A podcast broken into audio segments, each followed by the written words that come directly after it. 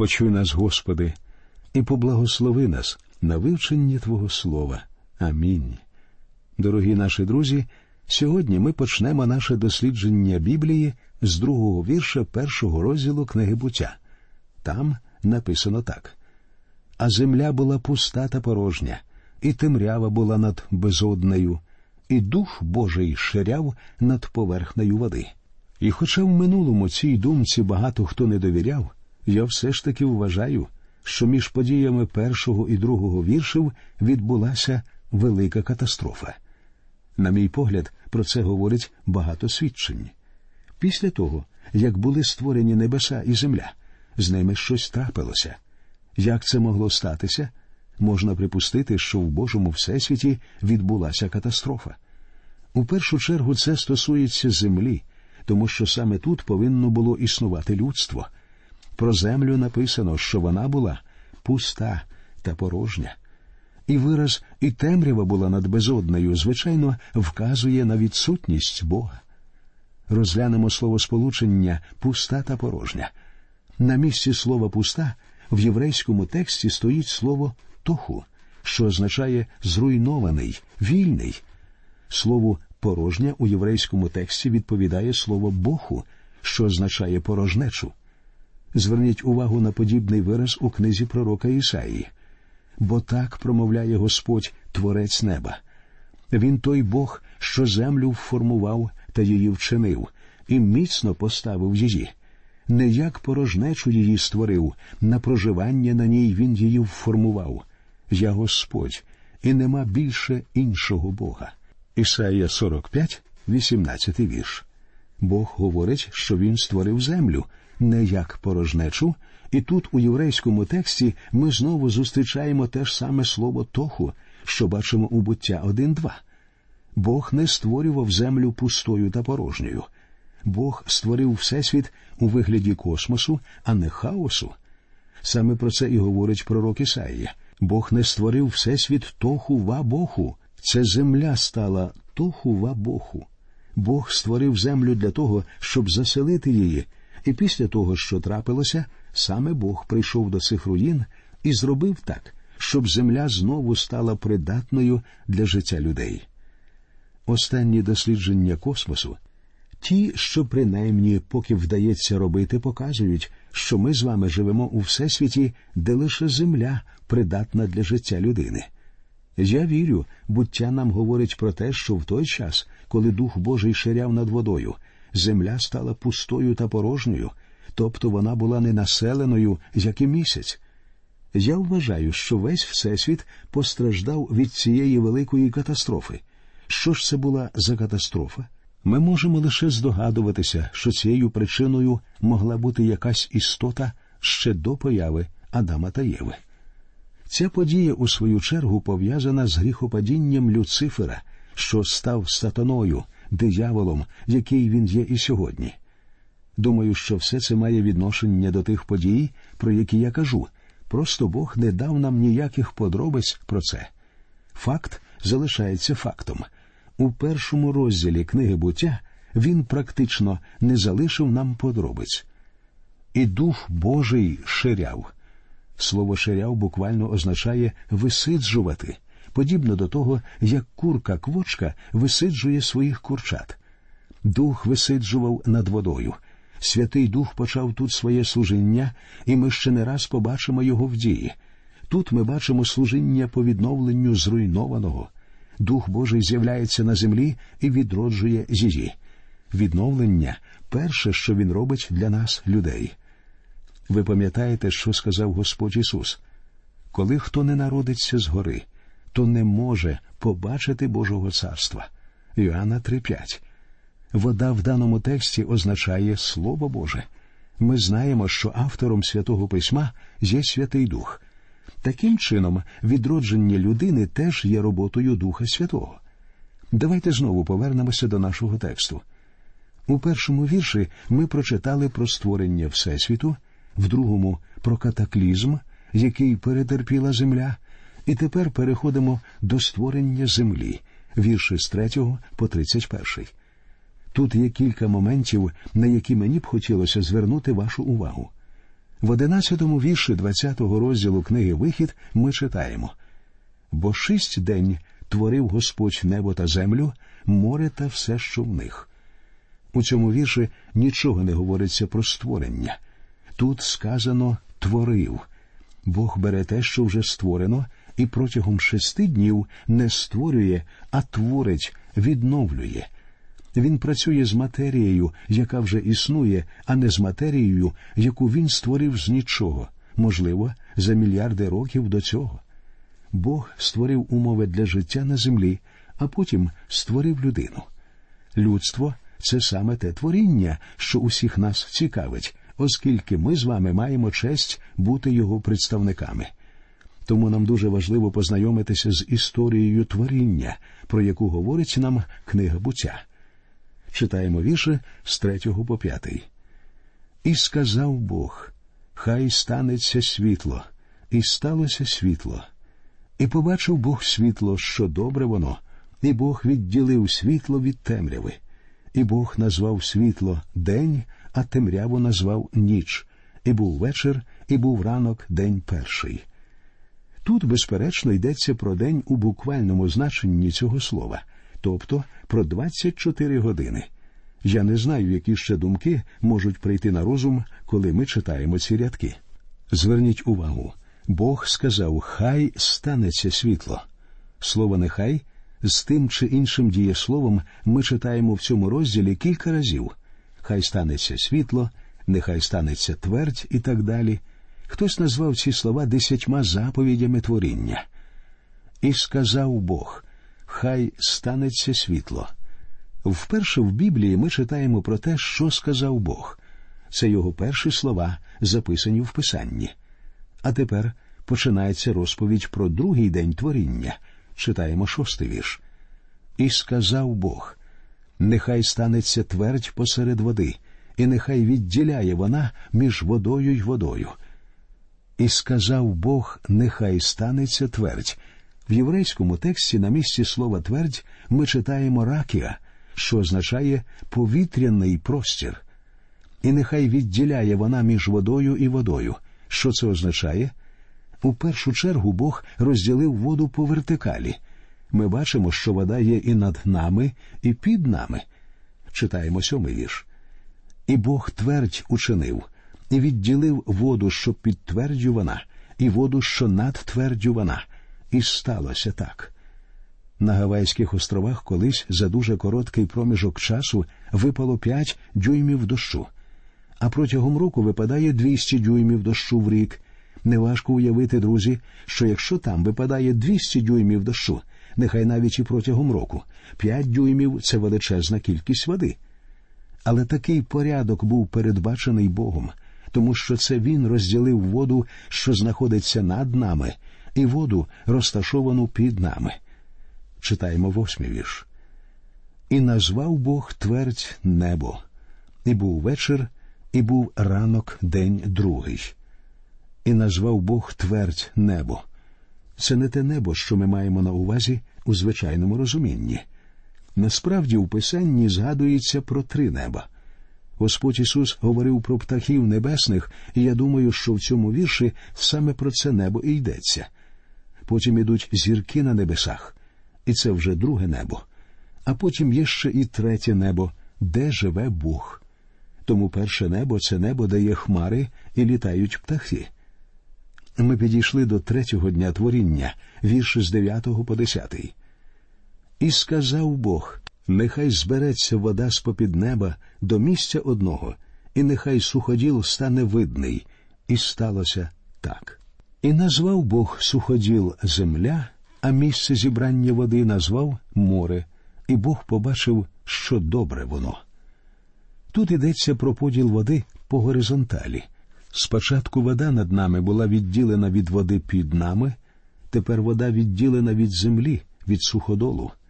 Насмілюся сказати, що нічого ненаукового тут немає. Вчені стверджують, що вся поверхня землі, навіть найвищі вершини тієї землі, на якій ми живемо, все це колись було під водою. Очевидно, це стало тим осудом, що прийшов на землю в сивій давнині, і ми про це практично нічого не знаємо. але Бог дає нам цілком достатньо інформації для того, щоб ми могли в нього повірити. І назвав Бог суходіл земля. Схоже на те, що він готує місце, де потім оселить людину, зробивши це місце її перебування придатним для життя. Читаємо одинадцятий вірш. І сказав Бог: Нехай земля вродить траву, ярину, що насіння вона розсіває, дерево овочеве, що за родом своїм плід приносить, що в ньому насіння його на землі. І сталося так. Тепер Бог насадив рослинний світ на землі, тому що людина до потопу була вегетаріанцем. Людина, за задумом Бога, не повинна була їсти нічого, крім плодів Едемського саду. Створенням рослинності закінчився третій день. Читаємо 12 та 13 вірші. І земля траву видала, ярину, що насіння розсіває за родом її, і дерево, що приносить плід, що насіння його в нім за родом його. І Бог побачив, що добре воно. І був вечір, і був ранок, день третій. Наступний вірш відкриває нам події четвертого дня творіння. І сказав Бог: Нехай будуть світила на тверді небесній для відділення дня від ночі, і нехай вони стануть знаками і часами умовленими, і днями, і роками. Бог не створював у цей час сонце і місяць. Вони вже існували. Бог просто розмістив їх у належному порядку. Він дав таке повеління, 15 та 16 вірші. І нехай вони стануть на тверді небесній світилами, щоб світити над землею. І сталося так. І вчинив Бог обидва світила великі, світило велике, щоб воно керувало днем, і світило мале, щоб керувало воно ніччю, також зорі. Одне зі світил відповідало за день, і сонце з цим справляється досить непогано. Вночі свою роботу так само добре виконує місяць.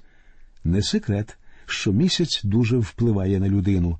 Не випадково романтичні побачення відбуваються саме під місяцем.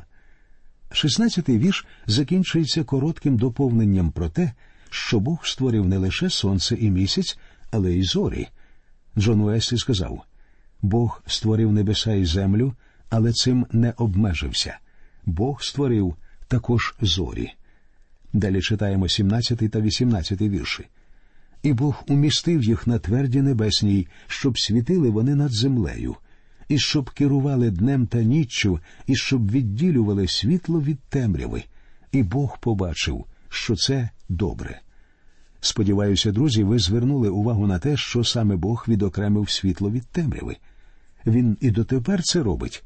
Сьогодні є люди, які запитують, у чому різниця між добром і злом. Бог вніс у це питання повну ясність. Звідки ми знаємо, що таке добро? Справа в тому, що Бог про це говорить. Він заклав у цей світ певні принципи. Він відокремив світло від темряви, і такий самий поділ існує між добром і злом. Бог відділяє добро від зла і робить це постійно. Читаємо 19 та 20 вірші. І був вечір, і був ранок, день четвертий. І сказав Бог: Нехай вода вироїть дрібні істоти, душу живу і птаство, що літає над землею під небесною твердю. Тут ми бачимо розвиток. Це не означає, що все почалося з однієї маленької клітини.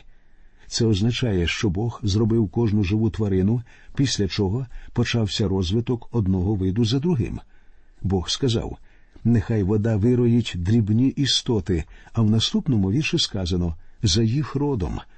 Слово рід тут не означає вид, тут прихований більш широкий зміст. Це слово означає тип. Якось я читав про одного вченого, який говорив, що намагається знайти для пояснення цього інше слово. А один професор семінарії, чудова людина, вважав слово тип синонімом слова рід у тому вигляді, як воно дано в цьому вірші.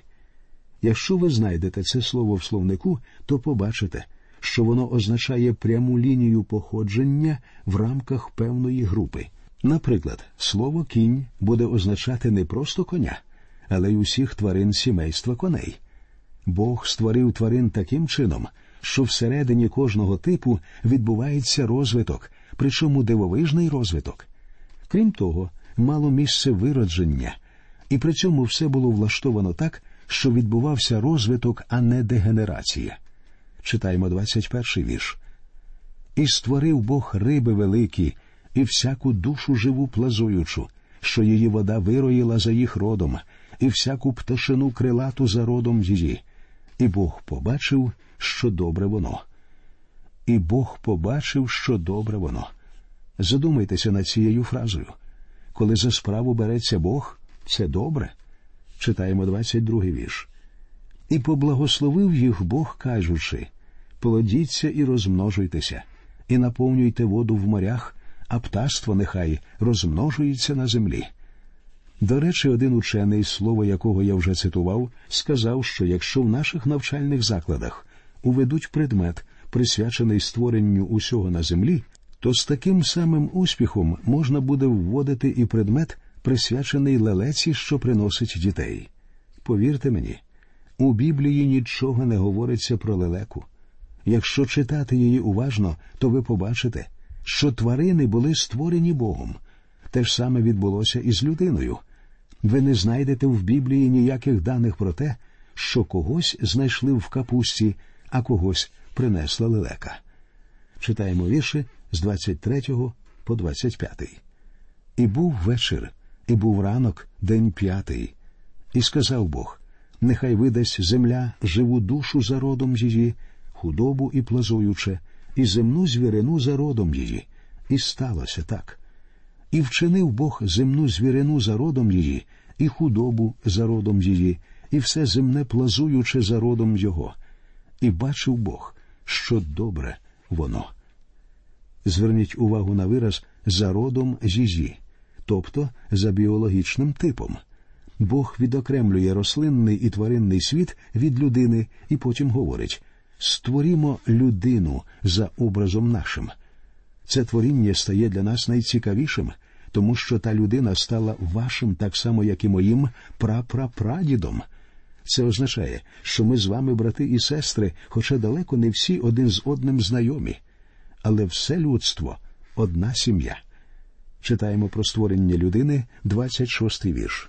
І сказав Бог: Створімо людину за образом нашим, за подобою нашою, і хай панують над морською рибою, і над птаством небесним, і над худобою, і над усею землею, і над усім плазуючим, що плазує по землі. Тут виникає перше питання як була створена людина? У наступному розділі ми це побачимо. І хай панують. Бог дав людині владу над усією землею. І я не думаю, що тут говориться про те, що Бог зробив людину лише якимсь садівником в Едемському саду. Адаму було дано величезну владу.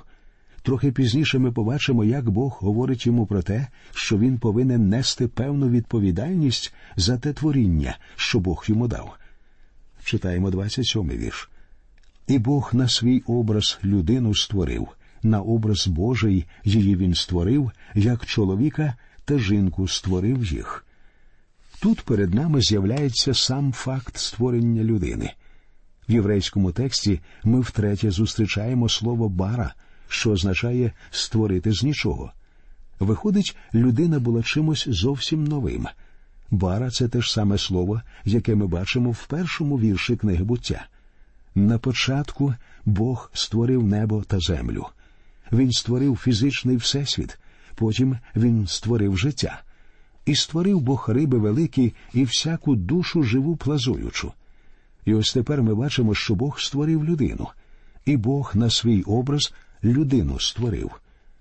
У наступному розділі Бог дає нам подробиці того, як він створював людину, і з цього ми бачимо, що про створення Всесвіту Бог дуже багато чого не сказав. На початку Бог створив небо та землю. От і вся інформація, що він нам дав, і це практично все, що ми можемо знати. Господь міг би розповісти про це докладніше, але не зробив цього. Більш докладно він говорить тільки про одне своє творіння людину. І знаєте чому? Тому що це написано для людини. Бог хоче, щоб людина знала про своє походження. Бог цим наче говорить мені б хотілося, щоб ти звернув увагу на те, що я тебе створив і не спекулював на створенні Всесвіту. Цей вірш містить у собі багато важливого. Дорогі радіослухачі, розмову на цю тему ми продовжимо у наступній передачі. Усього вам найкращого, нехай Господь рясно благословить усіх вас.